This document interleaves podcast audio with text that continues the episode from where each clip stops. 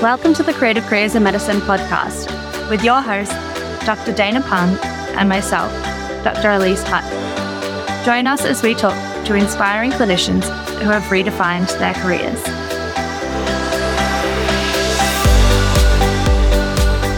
Hi, Dr. Melanie Tan. It's so nice to see you again. Welcome to Creative Careers in Medicine podcast. The last time we spoke, we were on my old podcast, Junior Doctor's Corner, but it's so nice to catch up with you again. And I'm excited to talk through your journey because my understanding is that there's been some really interesting changes since the last episode we did together. So, welcome. Thanks very much, Dana, and good to chat again. Let's start with something that I ask a lot of our guests, which is if you could summarize yourself in a few words, what would they be? I actually think I summarized this in the inaugural CCIM conference in Sydney a few years back. And it was on the basis of an epiphany I had at one juncture of my very strange career, which was I have the heart of a doctor the brain of a lawyer, and the soul of an artist. Very nice. I love that one. I think that sums me up.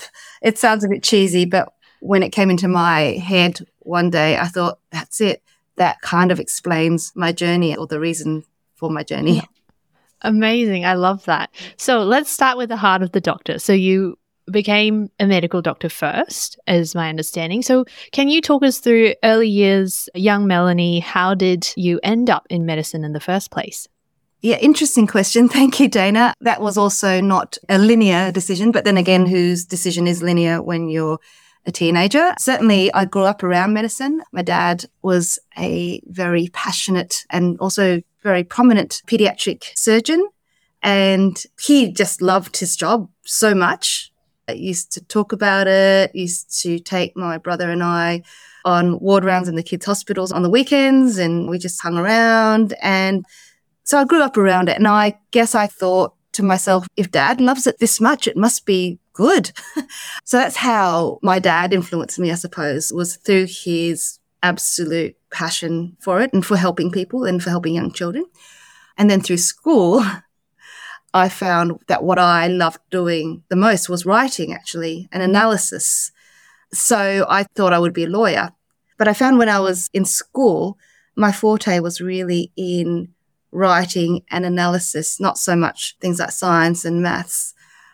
And I was always much more humanities orientated or mm-hmm. you know, arts orientated. So I guess at that time I thought maybe I'll be a lawyer because it just seemed to be the right fit at the time. My dad used to say, I also used to like arguing, which I completely denied, vehemently denied.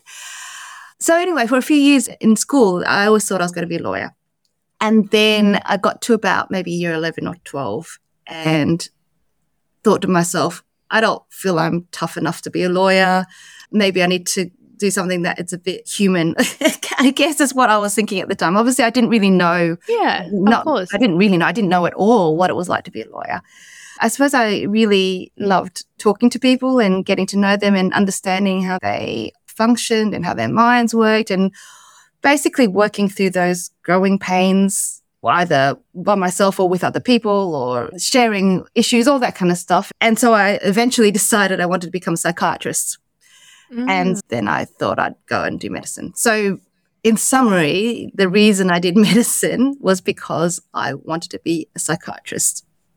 Ah, and so talk us through what was medical school like for you? How did you find it? And I believe that by the time you were coming towards the end of your medical school, you were starting to question whether medicine was the right path for you. Yes, Dana, that's right. Not just at the end, but also at the beginning and in the middle of it, I stopped thinking about it. So, first year medicine, and back in those days, it was a six year course. And the first year was pretty much all science.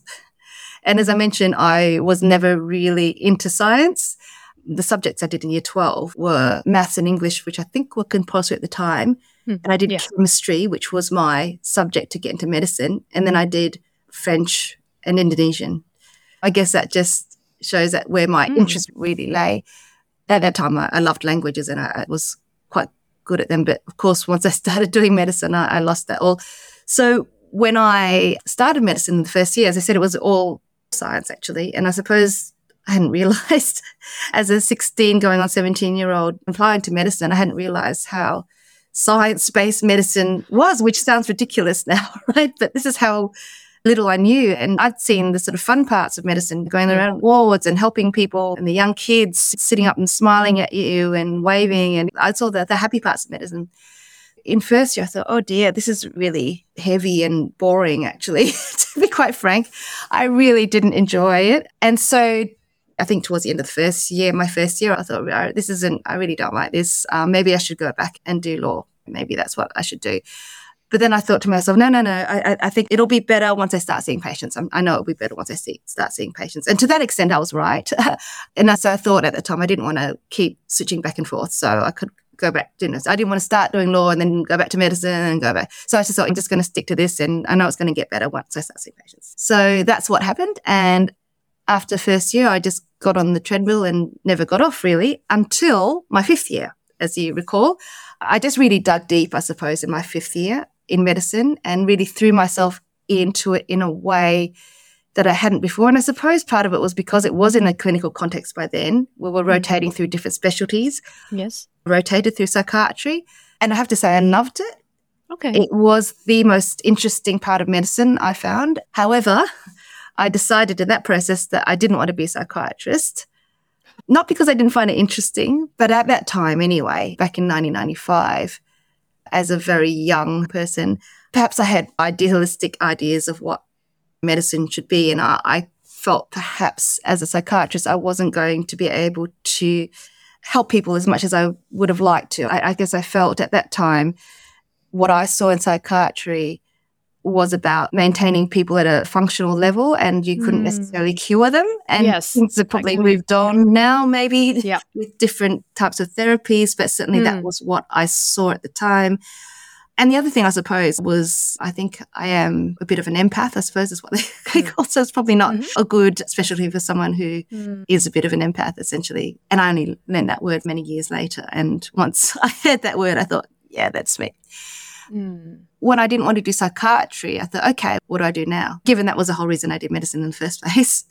So as I said, I, I dug deep into everything else. And it was during my pediatric rotation, ironically, that I started really questioning. And probably part of the reason was I put a lot of pressure on myself during the pediatric rotation because I was rotating through the hospital where my dad used to work.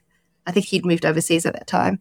But all my examiners or a lot of my examiners were his colleagues. They all knew who I was. And I guess I just put a lot of pressure on myself. So basically, I absorbed myself in medicine in a way I'd never done before because of that pressure that I put on myself. I wanted to make my dad proud of me. I wanted mm. to be good at it. Dad was so good at it. I wanted to be good at it. And, and I wasn't as good at it as dad, to be frank. I never would be. I was never going to be.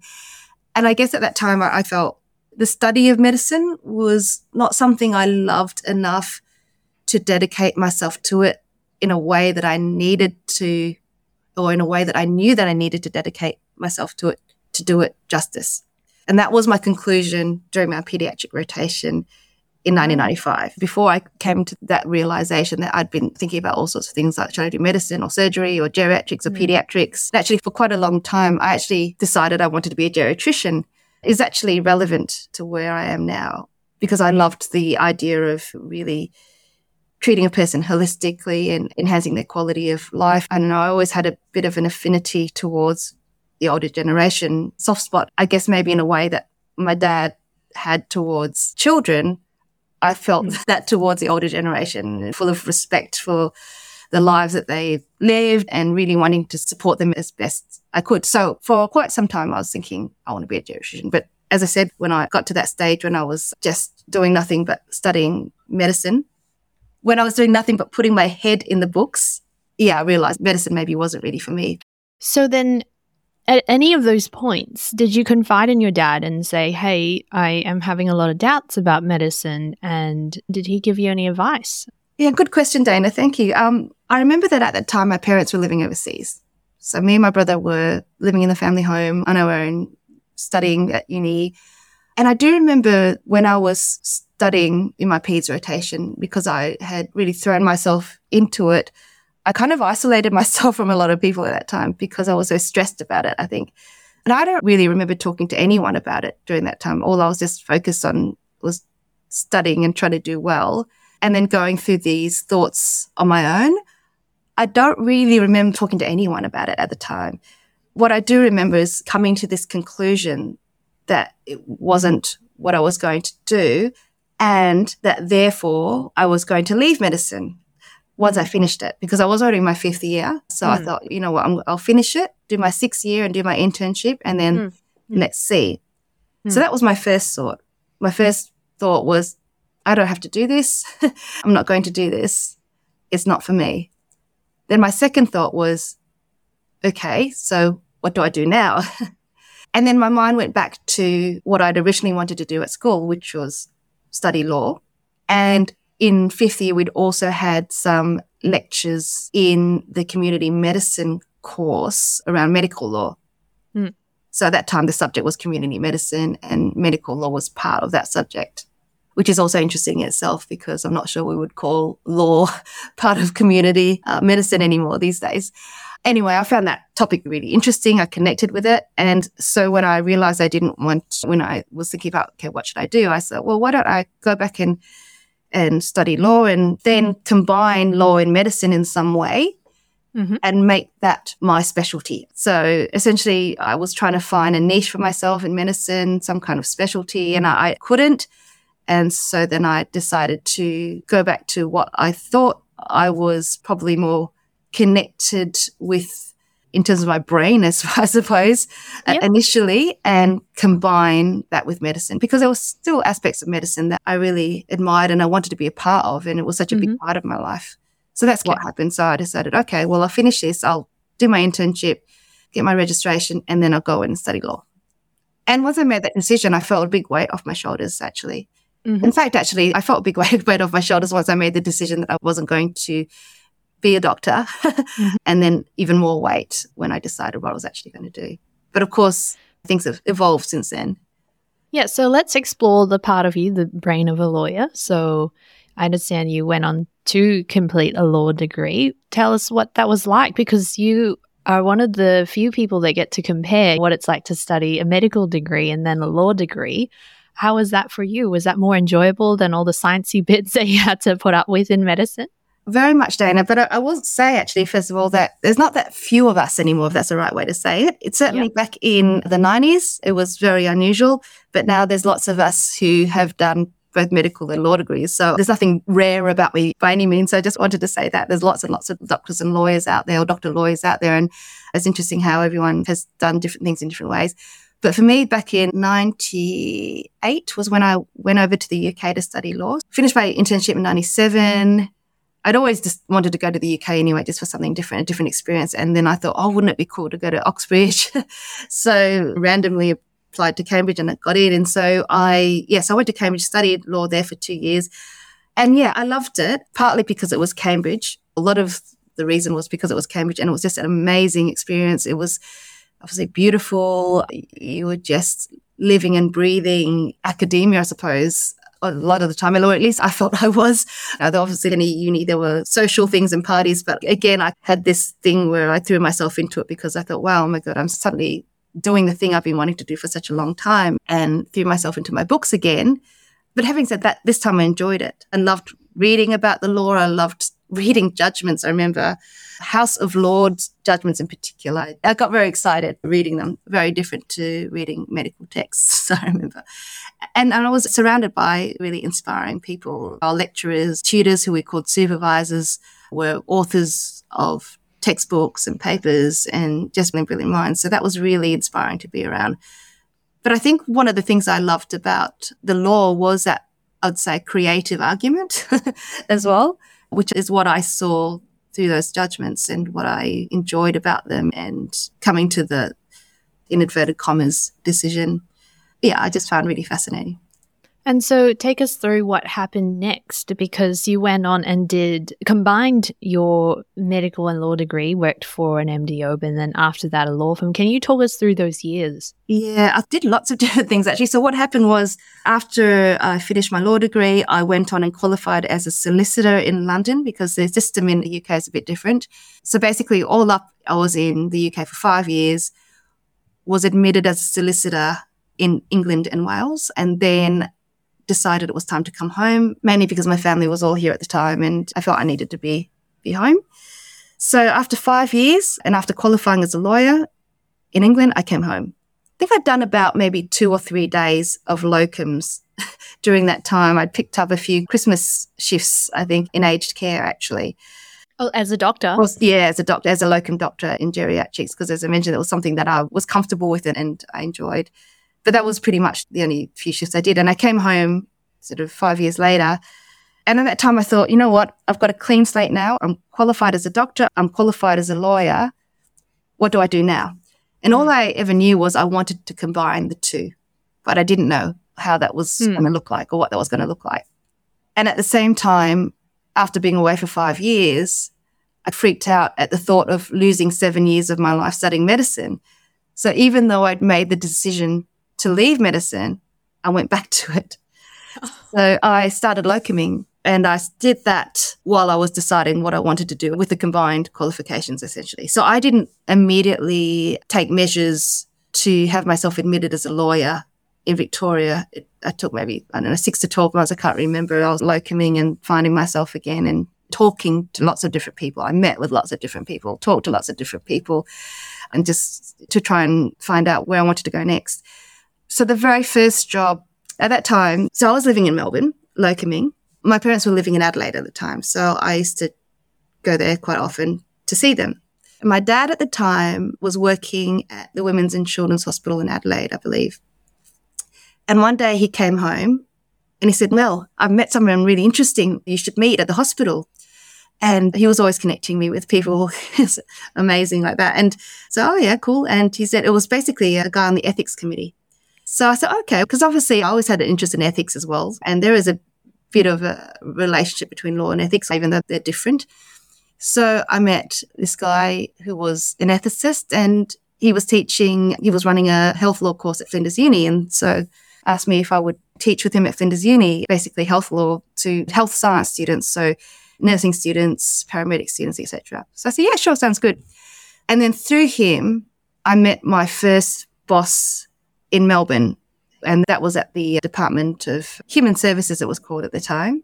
Wasn't directly through him, but it was indirectly through him because, again, I was just meeting lots of people and talking to lots of people, and that's what happened. So, my very first job in law in Melbourne was at the Department of Human Services in the health law team. And that was interesting. I did that for about six months. And I was also flying back and forth between Adelaide to teach at Flinders, uh, to help develop this course at Flinders. And then I got lured back into private practice into a law firm. And the reason I say lured back is because actually, when I spent two years in a law firm in London, which is the time that you spend in the UK to qualify as a solicitor, it's like your mm. internship, your traineeship. Mm. So that was two years in London. And after those two years, I'd actually thought to myself, I don't really like law firms. I don't think it's for me. Uh, I don't think I want to work in a law firm. But I got lured back in Melbourne because I thought, you know what, maybe that was just law firms in England and maybe I should try a law firm in mm. Australia. Mm-hmm. And of course, one of the obvious things for me to try out was working in medical negligence. I think that's always the most obvious area for someone like me to look at, or at least certainly was at the time. So I got lured back to a law firm to work with uh, a special counsel there in medical negligence in defence. So after six months at the DHS, even though I was really enjoying that, I thought I had this opportunity. I thought, okay, I'm just going to give it a go, work with this law firm as a medical defence lawyer. So I did that I, I, start, I went to this law firm and after about six months, the, the medical negligence work had dried up actually because oh. uh, it was it was just just changes were happening, which I hadn't been aware of at the time that I joined. The But you were very much defending doctors yeah, rather than not. persecuting them. no, yes, like I've prosecuted. Yeah, but I've always only worked in defence. Yes, that's right. Because I guess I felt a loyalty towards doctors and there's a camaraderie that supported me through that work. But that work in that firm dried up. And so because that was getting quiet in that area of work, I did started doing a lot of work for the maritime team, which is so the shipping team because I Oh, needed that's quite help. a shift. Yeah. so I did that for about six months. I loved it actually because maritime law really encompassed so many different aspects of law contract, tort, human rights. It was fascinating. So I really loved that. We arrested a ship. It was on the news. It was just really cool. So for, for a while, I thought maybe I'll be a medical and maritime lawyer. was, I loved it that much. And I guess that sort of demonstrates how much I just loved the law at the time. But then, of course, as luck would have it, the maritime team left to go to another firm. So after about 12 months at this firm, I thought, oh, okay, well, the work I want to do isn't here anymore. So I left and I went back to locuming. Since that time, off and on, I, I basically kept locuming. I locumed maybe at the same time as jobs or in between jobs when I was trying to figure out what to do. But certainly, every time I was in a bit of a hiatus, I went back to Mhm. locuming. So I did that for a while and I was enjoying that actually. so I really enjoyed the locuming, uh, mostly in emergency, because as I predicted, it was much better once you were seeing patients and interacting with patients. And I enjoyed medicine, medicine a lot more in that context than with my head in the books. And then a few months later, I was admitted as a lawyer in the Supreme Court of Victoria, and I met uh, another doctor lawyer there when I was Ah. being admitted, and she said, "Oh, why don't you come to this firm?" So I went back to another law firm actually as a medical negligence lawyer doing defendant work for for hospitals this time rather than doctors. right. And again, I loved that. That was great. So I did that for maybe a couple of years.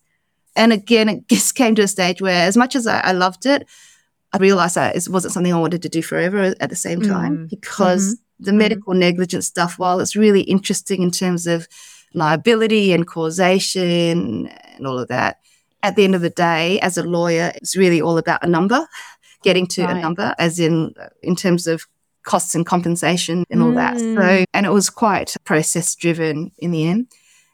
So I had that thought, and then I thought, then also around the same time, all my family who were in Australia, or they all left for overseas.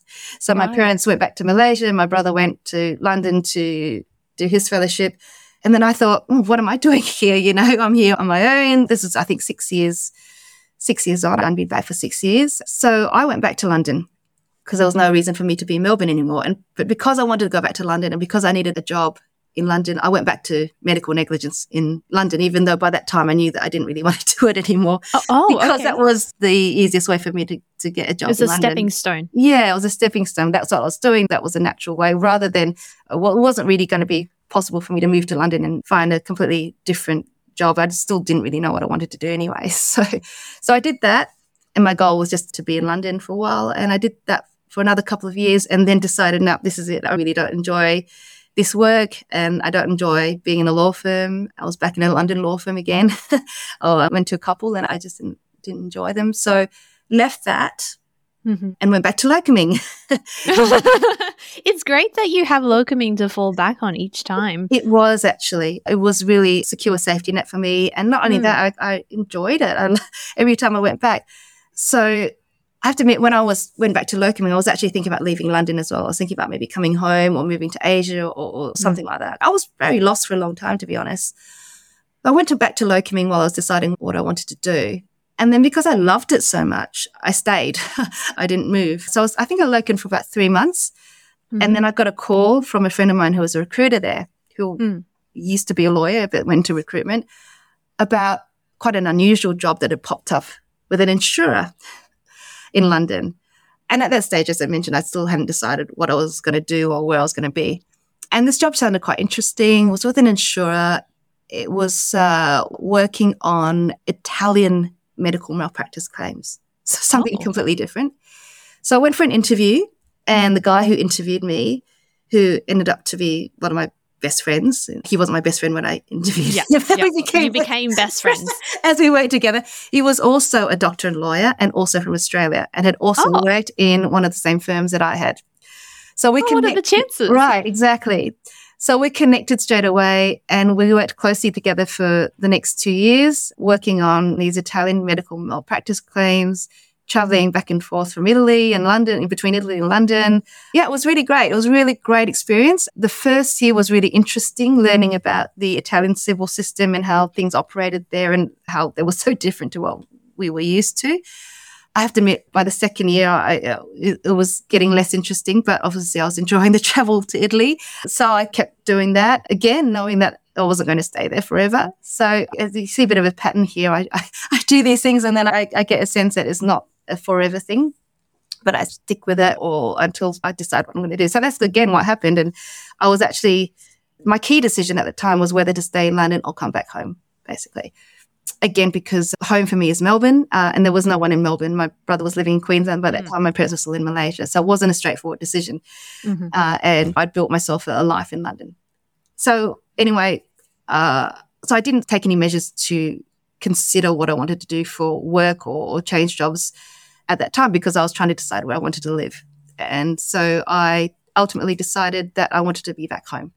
So basically, at every decade of every turn of the decade for me, I came back home to Australia. So I came back to Australia when I was from England when I was 30, and I came back from England to Australia when I was 40. So wow. I decided, no, home is where I want to be. And so that's what I did. So I came back home. And again, coming back home, I needed to find a job. mm. uh, first person I was always going to contact, if and when I came home, was my old boss from the law firm that I loved. So I did that and he didn't have any vacancies at the time, but he said, well, you know what? This insurer does a state insurer. So they were looking for a major claims executive. So again, I was working on medical negligence claims, but again with insurer. So I went from insurer in London to an insurer in Victoria, but that was a public insurer as, as opposed to private insurer.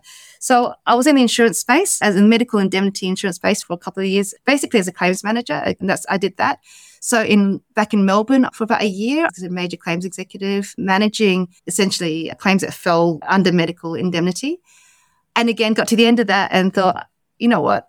I never want to touch a claim again. So I moved from not wanting to be a medical negligence lawyer in a law firm to not actually wanting to touch a medical negligence claim again. I just found for me, I just didn't get any job satisfaction from it. I, felt it was like a bit of a loose situation because you always, in a med claim, no, no matter the result, you always have one party who's been injured or who has a perception that they've been injured, and another party who felt deeply remorseful about what happened. But um, it didn't always have a positive outcome or feeling to it. No, look, I, I guess I remember one of the last claims I worked on was a doctor who was a witness because bearing in mind it was the hospital that the claim was against, not the doctor, but the doctor working for the hospital was a key witness. I remember we were in a conference with, with counsel with a barrister uh, about a claim, and this doctor was a very good emergency doctor in training, just broke down in tears. He was devastated, even though he'd done absolutely nothing wrong. He'd done, in fact, he'd done everything completely right uh, in the way that we would see as doctors. But in law, you, there's other arguments that you can hmm. use to support a claim. But Anyway, that devastated me as well. And he was actually talking about leaving his training program and doing something else. I don't know what happened in the end, but yeah, I found, found that heartbreaking. I'll, I'll never forget that. That's the sort of thing I guess I'm referring to when I'm talking about this situation because you'll still mm. have a doctor at the end of the claim who's always going to mm. feel bad about what happened in some form, regardless mm. of what they did.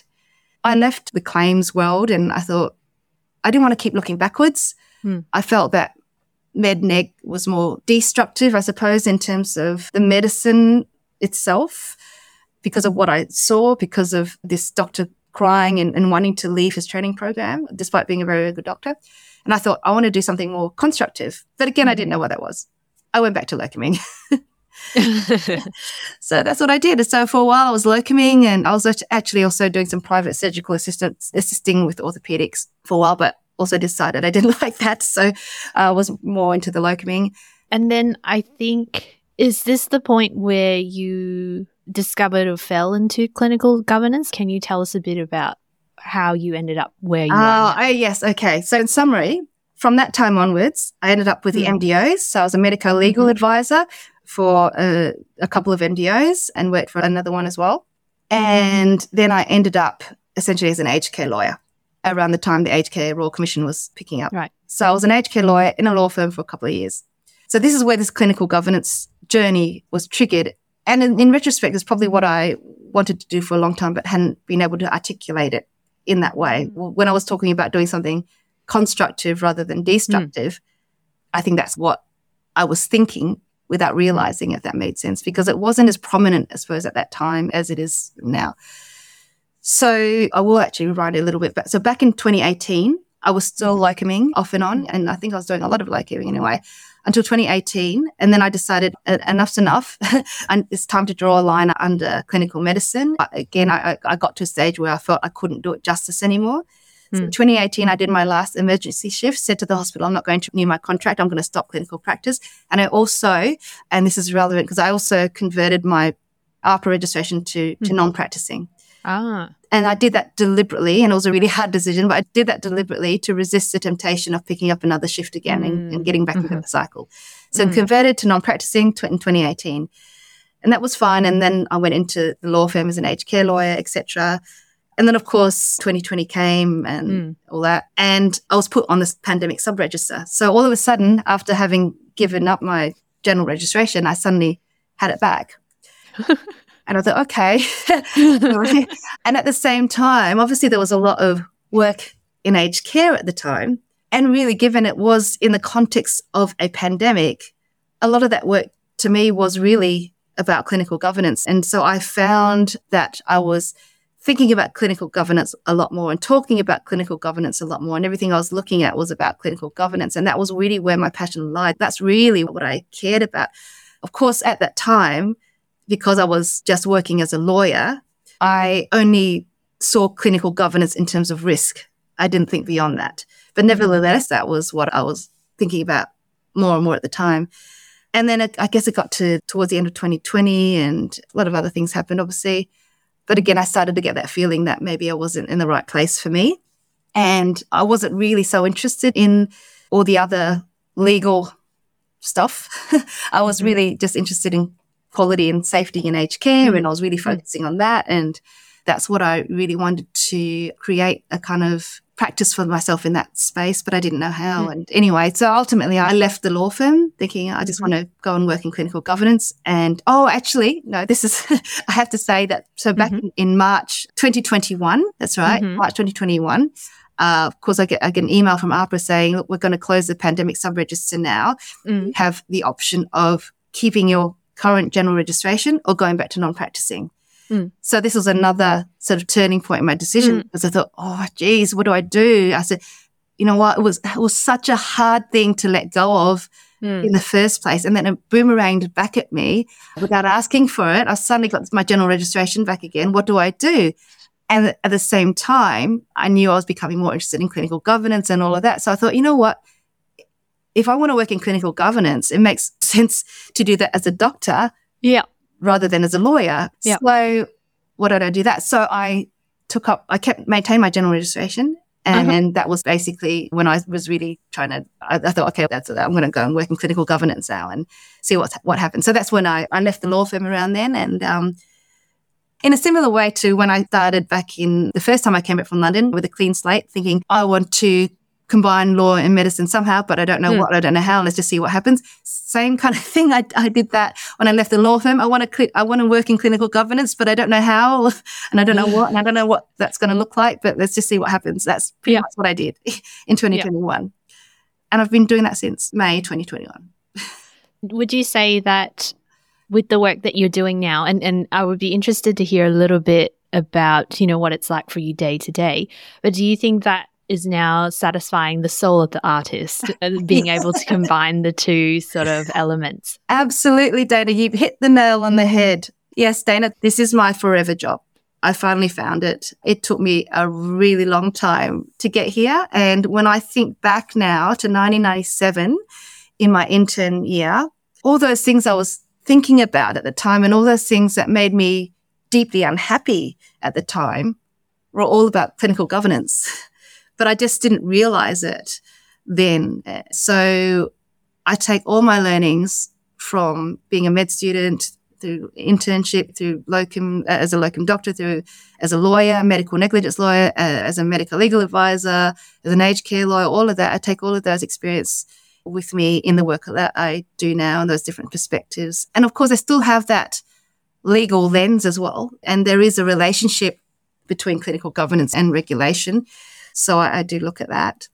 But I very much operate through my heart. The doctor in me, I suppose, is what drives the work. The lawyer in me helps me think about the work. And the soul of me provides all the other stuff around it that just, yeah, it's a bit creative in some ways because you're thinking about solutions and different ideas and yeah. Yeah so can you take us through a typical day for you now? What what does that involve? uh, that's actually an impossible question. Okay how does it vary then from day to day? Every day is so different dana. It's crazy. And it, maybe that's what i love about it. It does mean that every day also blends in so i have no idea if it's a weekday or a weekend. And i guess you know one of the most challenging things about working for yourself is finding a routine that works or deciding whether you even need one. but things like self care, exercise, eating um, can can be difficult to factor into your day. I have to admit. But yeah, typical day. I suppose the first thing I would do really is turn on my computer. Mm-hmm. So really, I spend a lot of time most of my time in front of my computer, partly because of obviously, obviously most meetings these days are done through the computer. I don't have to run around to meet people. But having said that, I love meeting people face to face, and that's always my preference if I can. So I, I do always meet clients and potential clients in person at some stage. It's just obviously a lot more time efficient to not always do that. Uh, so yeah, I have a lot of meetings, uh, a lot of emails, a lot of writing a lot of people reaching out for potential projects, but a lot of them don't happen. So this is one thing that I think is from talking to lots of different consultants. And so that's what I've been doing the last two years. I, you know, again, talking to people, meeting with people, learning from people.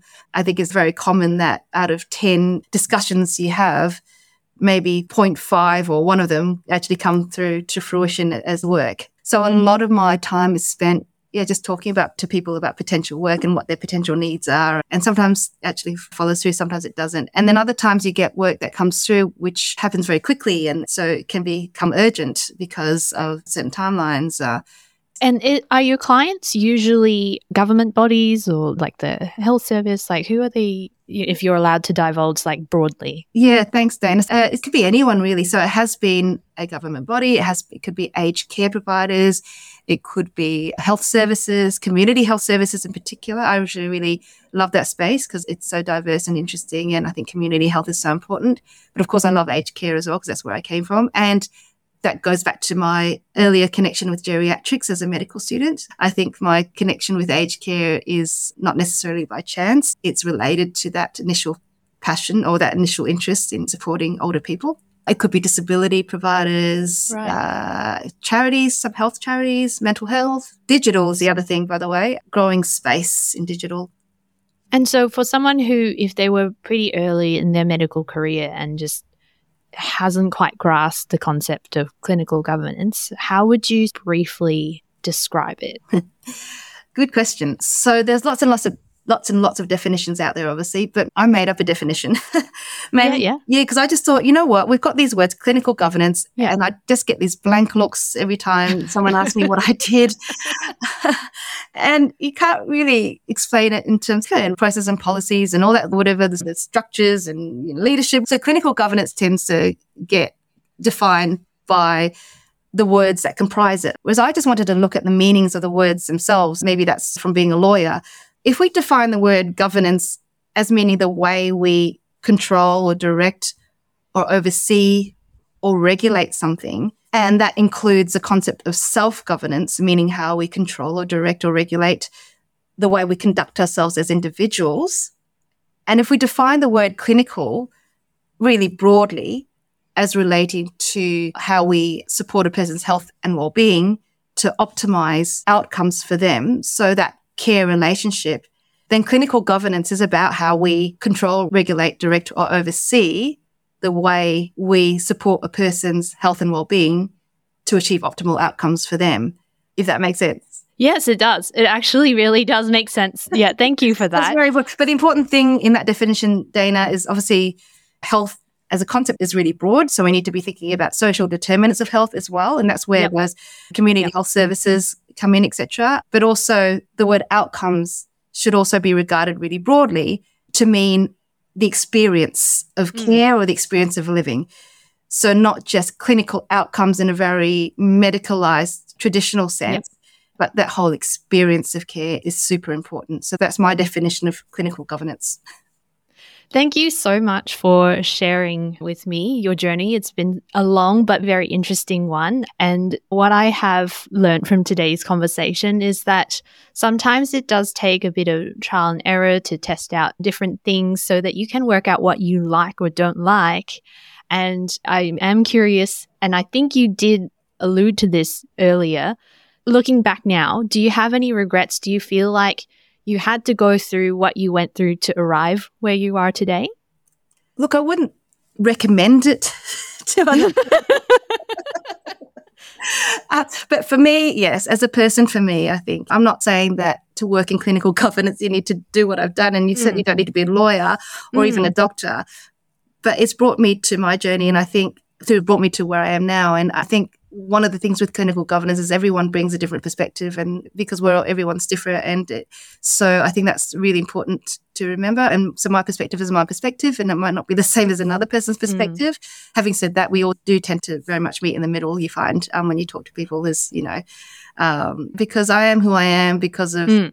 all those experiences and if not for those experiences who would i be now and i really don't know mm. i think to me you would have picked up a lot of skills along the way that would have really helped with the work that you're doing now. Yeah. So I, I guess I just, the reason why I'm bringing up this question is I have come across young doctors or medical students who often don't want to do certain things and say, for example, because of a research project I did years ago, often they don't want to invest time in particular research projects, for example, because they think, oh, what is there any use to this because it's not relevant to me wanting to become a surgeon and blah, blah, blah.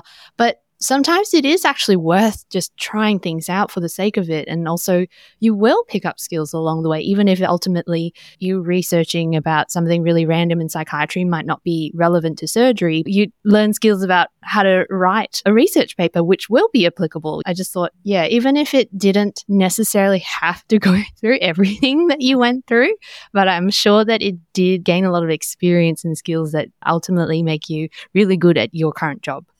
Yeah, thanks, Dana. I think, yeah, it, it's not just about the skills, but also those perspectives and insights mm. that are really important. And there's those nuances, seeing things that other people won't see. Yeah.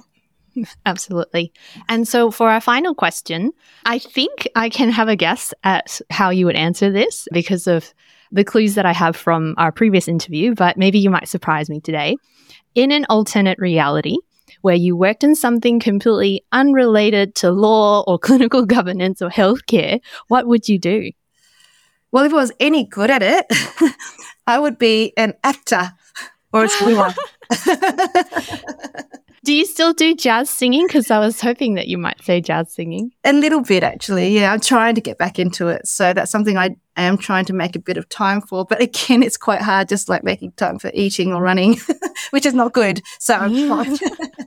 but why acting?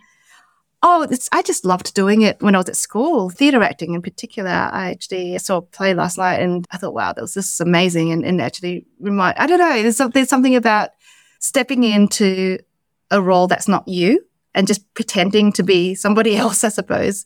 So I always much preferred acting, at least on stage, than I did public speaking because public speaking, you are speaking as you, mm. whereas acting, you were being somebody else. And I think I'd li- I like that. That fantasy. um, maybe that kind of matches up a little bit with the way I've lived my life. Is just I kept changing identities a little bit as well. now it's all rolled up into one. So Well, thank you so much for your time, Dr. Melanie Tan. That was so interesting. I took a lot away from our conversation today. And yeah, I can't wait to see what you do next. Who knows? Maybe, you know, it's never too late. You could become an actor next. no, I think that ship has sailed. I actually love what I do now, actually. So if I can keep doing what I do now forever, I'll be perfectly happy with a bit of jazz singing on the side just to feed my soul a bit more. Thank you. Thank you so much, Dana. Thanks for listening to the Creative Careers in Medicine podcast, a proud member of the Talking Health Tech podcast network. Visit the Creative Careers in Medicine website in the show notes of this episode for more resources to help you find the courage, confidence, and skills to take control of your career and forge your own unique path. The Creative Careers in Medicine podcast acknowledges the traditional owners of country throughout Australia and recognises the continuing connection to lands, water, and community. We pay our respects to Aboriginal and Torres Strait Islander cultures and to elders past, present, and emerging.